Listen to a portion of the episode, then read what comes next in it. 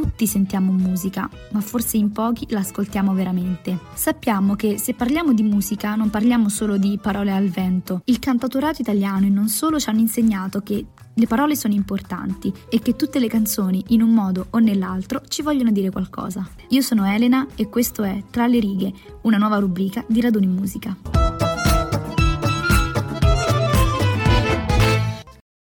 Senti Lucio, volevo dire una cosa, tu di solito canti le, tue, canti le, tue canzoni, cioè canti soltanto quelle proprio.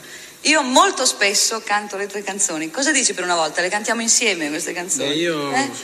sarei anche d'accordo. Ah, grazie. Visto... È il 23 aprile 1972.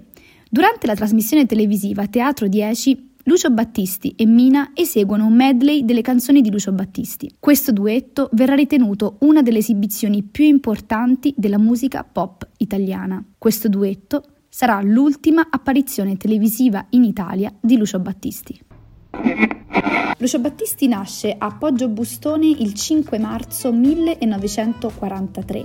Poggio Bustone è un piccolo comune in provincia di Rieti e sin da subito scopre la sua passione per la musica, tant'è vero che la sua gavetta rappresenterà eh, le basi e gli darà le basi per diventare un grandissimo musicista. Nella sua carriera ha pubblicato 17 album in studio e ha venduto 25 milioni di dischi. Per quanto riguarda i testi delle sue canzoni si è sempre affidato a parolieri, tranne qualche eccezione. Il fulcro del suo successo, come sappiamo, è rappresentato dal sodalizio con Mogol. Battisti ha creato l'immagine di interprete della vita e dei sentimenti comuni. Ha sempre sostenuto sostenuto il primato dell'emozione sulla tecnica, sul bel canto, che in Italia era molto in voga al tempo. Dopo l'incontro con Mogol, i due iniziano a scrivere delle canzoni che però verranno sempre affidati e interpretati da altri. Nel 1966 sarà lo stesso Mogol ad insistere affinché lui stesso cantasse in prima persona le canzoni. Battisti, che però era sempre stato scettico delle sue doti vocali,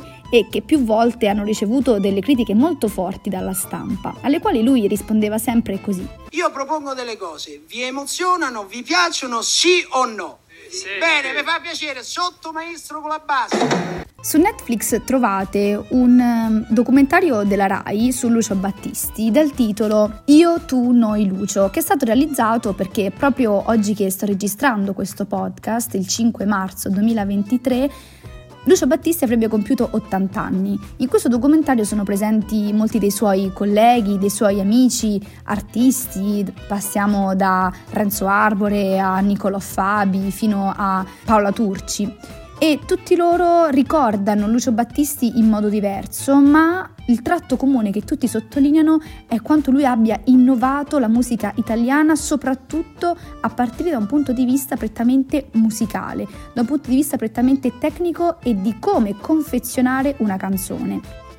Lucio Battisti viene spesso definito all'interno del documentario un ascoltatore di musica instancabile e mai passivo. È riuscito ad introdurre, a contaminare la musica italiana con stili completamente diversi a partire dal beat, il rhythm and blues, il soul, il folk, la musica latinoamericana, la new wave, il funk, l'elettropop, la disco è sempre stato un perfezionista del suono e del confezionamento di una canzone. Tra i suoi brani più celebri ricordiamo quelli pubblicati negli anni 60 come Per una lira, Balla Linda, Io vivrò senza te, Un'avventura, Non è Francesca, Acqua azzurra, acqua chiara, eh, Mi ritorni in mente, oppure negli anni 70 Fiori rosa, fiori di pesco, Emozioni, Pensieri e parole, La canzone del sole, I giardini di marzo, Il mio canto libero, La collina dei ciliegi, Ancora tu, Amarsi un po', Si viaggiare particolare e ancora negli anni Ottanta Una giornata uggiosa e Con il nastro rosa, canzone che segna la fine del sodalizio tra Battisti e Mogol. Le canzoni di Battisti e Mogol sono impresse nella nostra memoria anche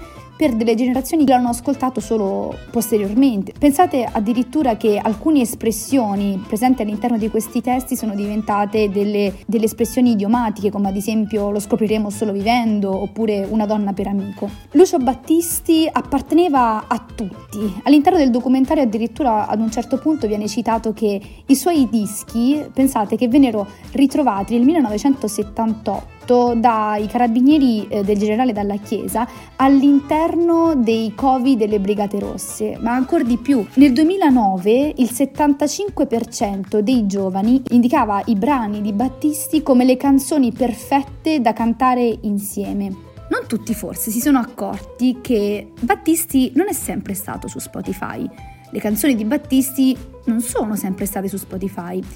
Infatti sono state inserite nel catalogo solo il 29 settembre 2019, data molto importante e simbolica perché il 29 settembre rappresenta anche il titolo di una delle più famose canzoni di Battisti. Questo perché era stato imposto un veto eh, dalla moglie di Battisti, grazie a Letizia Veronese, a chiunque avesse utilizzato le canzoni del marito. Questo probabilmente rispecchiava eh, una volontà dello stesso Battisti. Questo veto però poi è stato sciolto perché è arrivata la decisione dopo anni di diatribe legali tra eh, la moglie e gli eredi di Battisti e lo stesso Mogol. Difatti Mogol nel 2016, dopo quattro anni di iter giudiziario, ha vinto questa causa e, e i giudici hanno considerato ingiustificato questo ostracismo della vedova Battisti a qualsiasi utilizzo del brano del marito. Ad oggi però eh, comunque la famiglia di Battisti, quindi la veronese, insieme al figlio, al figlio Luca,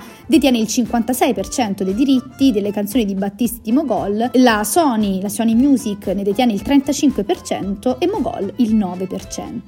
Prima di passare all'analisi del brano che ho scelto per questa puntata, vi devo fare una confessione è stato molto, molto, molto, aiutatemi a dire molto difficile scegliere il brano, la canzone da analizzare. Ascoltando e vedendo Battisti cantare vi rendete conto come lui viaggi all'interno della musica, ci balli sopra, sia da un punto di vista prettamente fisico, ma anche da un punto di vista mentale, psicologico, nel modo di porsi nella, nella canzone, nel modo di vivere la canzone.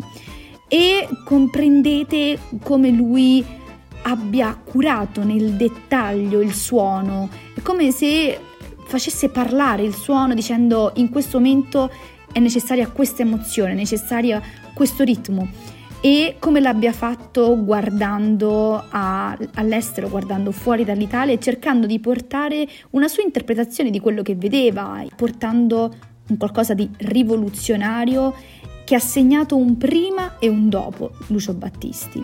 E quindi dopo aver creato un po' di suspense vi dico che ho scelto la canzone Emozioni. Emozioni è stata scritta da Mogol, viene pubblicata il 15 ottobre 1970 e questo brano è la title track dell'album. È una canzone che mh, mm, parla di emozioni, delle emozioni più intime dell'artista però ci sono due livelli di interpretazione. Alcuni ritengono che si tratti di emozioni in generale, che questa, questo brano voglia esprimere e descrivere delle emozioni e essendo questa un'azione molto difficile lo faccia con delle metafore. Il secondo livello di interpretazione invece fa riferimento ad un amore non corrisposto, quindi per descrivere questo forte sentimento non si possono usare delle parole ben definite, è necessario quindi usare delle metafore, ma dato che l'altra persona non contraccambia, non ricambia questo amore, questa emozione, ad un certo punto si, la, la, la, si lascia interpretarle come delle mere emozioni, con questo generico eh, sostantivo. Ma andiamo ad analizzare il testo. Seguir con gli occhi un airone sopra il fiume e poi ritrovarsi a volare e sdraiarsi felice sopra l'erba ad ascoltare un sottile dispiacere. E di notte passare con lo sguardo la collina per scoprire dove il sole va a dormire. Domandarsi perché quando cade la tristezza in fondo al cuore, come la neve non fa rumore. Allora, questa prima strofa è molto delicata, quindi seguire e vedere con gli occhi un erone sopra il fiume eh, e poi noi stessi ritrovarsi a volare, sdraiarsi felice sopra l'erba, però ad ascoltare qualcosa che ci rattrista, un sottile dispiacere.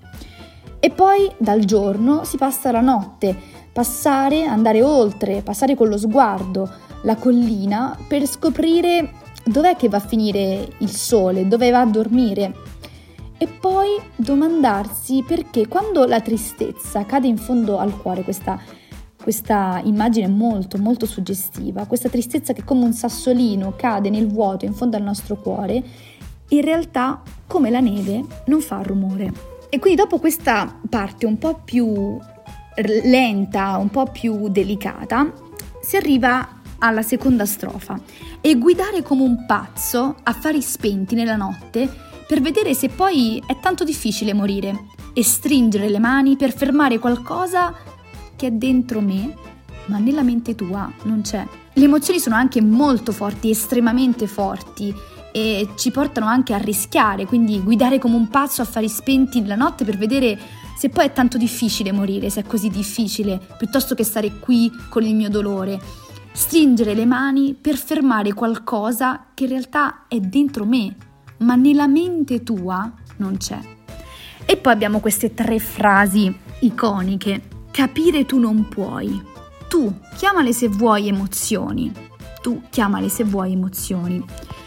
Quindi dopo aver descritto quello che lui prova in una maniera molto articolata, molto forte, ma anche molto diretta, Battisti dice all'altra persona, ma in realtà tu, tu non puoi capire perché non le provi le mie stesse cose e quindi a questo punto chiamale se vuoi emozioni. Poi si passa alla seconda immagine, uscire dalla brughiera di mattina dove non si vede ad un passo per ritrovare se stesso. Parlare del più e del meno con un pescatore per ore e ore, per non sentire che dentro qualcosa muore e riscoprir di terra una piantina verde sperando possa nascere un giorno una rosa rossa. E quindi si continua con queste metafore per spiegare il proprio stato d'animo, forse questo amore non corrisposto, uscire dalla brughiera di mattina dove c'è appunto la nebbia, non vedere, però cer- per cercare di ritrovare se stesso, parlare del più del meno con un pescatore e mentre si è immersi in questa conversazione sentire che dentro qualcosa sta morendo. E poi riscoprire, qui c'è forse un filo di speranza, una piantina verde, sperando addirittura che da lì possa nascere una rosa rossa. E come è accaduto nella prima strofa, si continua da, e si passa da delle immagini un po' più delicate ad alcune molto forti e prendere a pugni un uomo solo perché è stato un po' scortese, sapendo che quel che brucia non sono le offese e chiudere gli occhi per fermare qualcosa che è dentro me ma nella mente tua non c'è. Quindi questa emozione arriva addirittura a provocare delle reazioni inaspettate, delle reazioni violente, prendere a pugno un uomo solo in realtà perché è stato scortese e sa- sapendo con la consapevolezza che in realtà quello che, ha scatenato questa emozione non sono state le offese ma un malessere proprio interno e, e individuale. E anche qui, se da prima si è passati al stringere le mani per fermare questo qualcosa, ora invece si chiude gli occhi, chiudere gli occhi per fermare qualcosa, quindi dal fisico si passa a qualcosa di un po' più mentale. Fermare questo qualcosa che, ripete ancora Battisti, è dentro me, ma nella mente tua non c'è. E poi, capire tu non puoi, tu chiamale se vuoi, emozioni.